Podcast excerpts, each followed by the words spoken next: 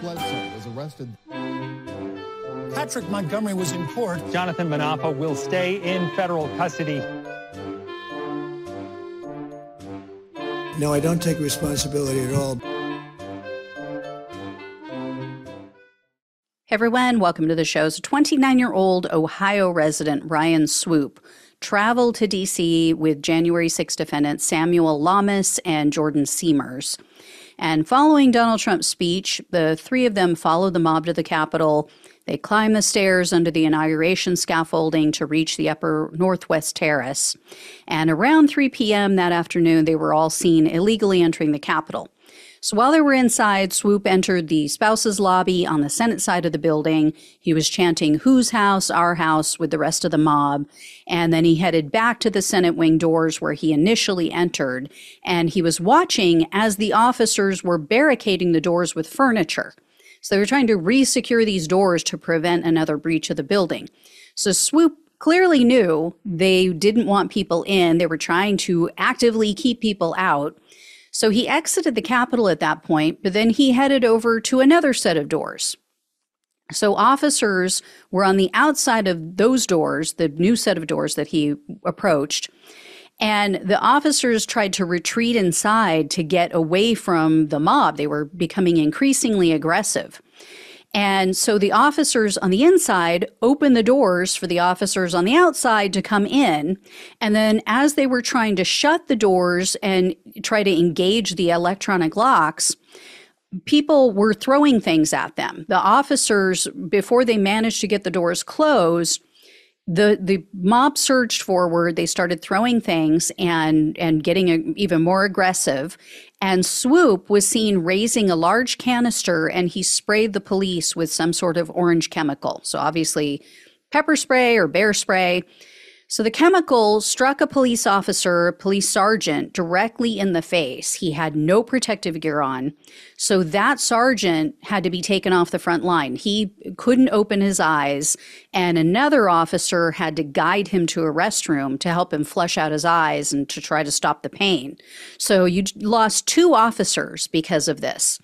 So Swoope was arrested on November 30th of 2022 and in a superseding indictment he was charged with assaulting officers with a dangerous weapon, civil disorder, entering a restricted building or grounds with a dangerous weapon, two counts of disorderly conduct, one of which also included a dangerous weapon enhancement, two counts of physical violence, one of which again included that dangerous weapon enhancement, and parading in a capitol.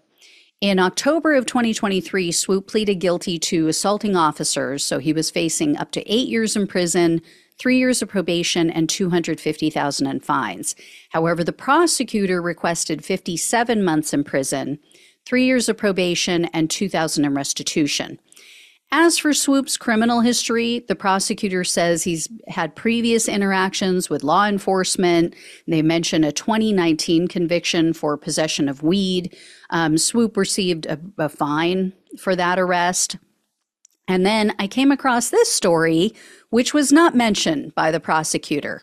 So, for those listening to the podcast, uh, there's an article I'm showing. The headline says, "quote Man on LSD goes running down highway."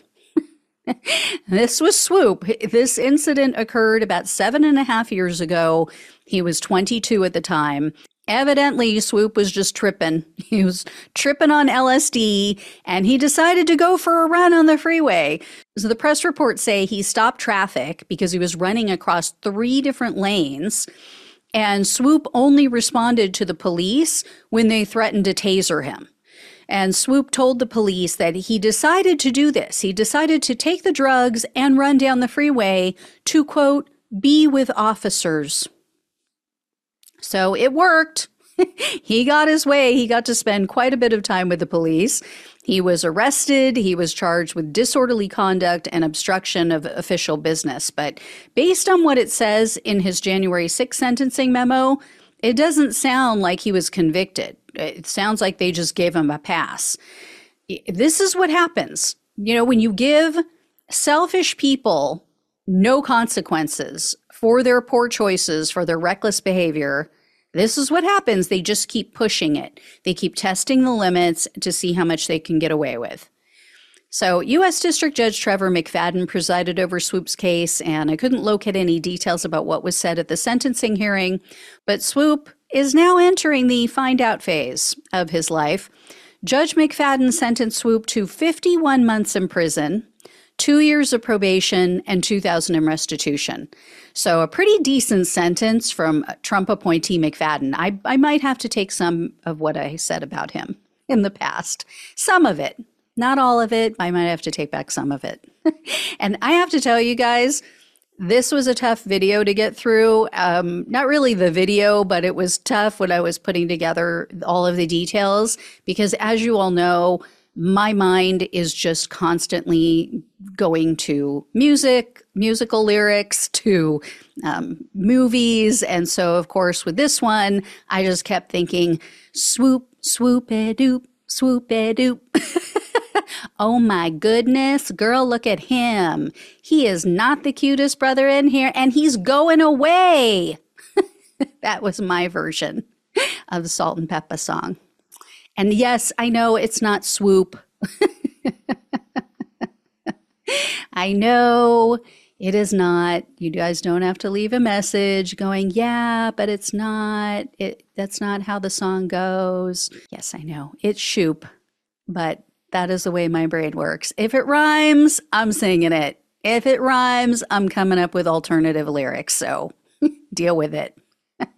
All right, everybody. I will let you know if I hear any more. Thank you so much for watching and listening. Please like this video, regardless of the song. Please share it with others. Become a supporter of the show if you can. Love you all. Take care. Talk with you soon.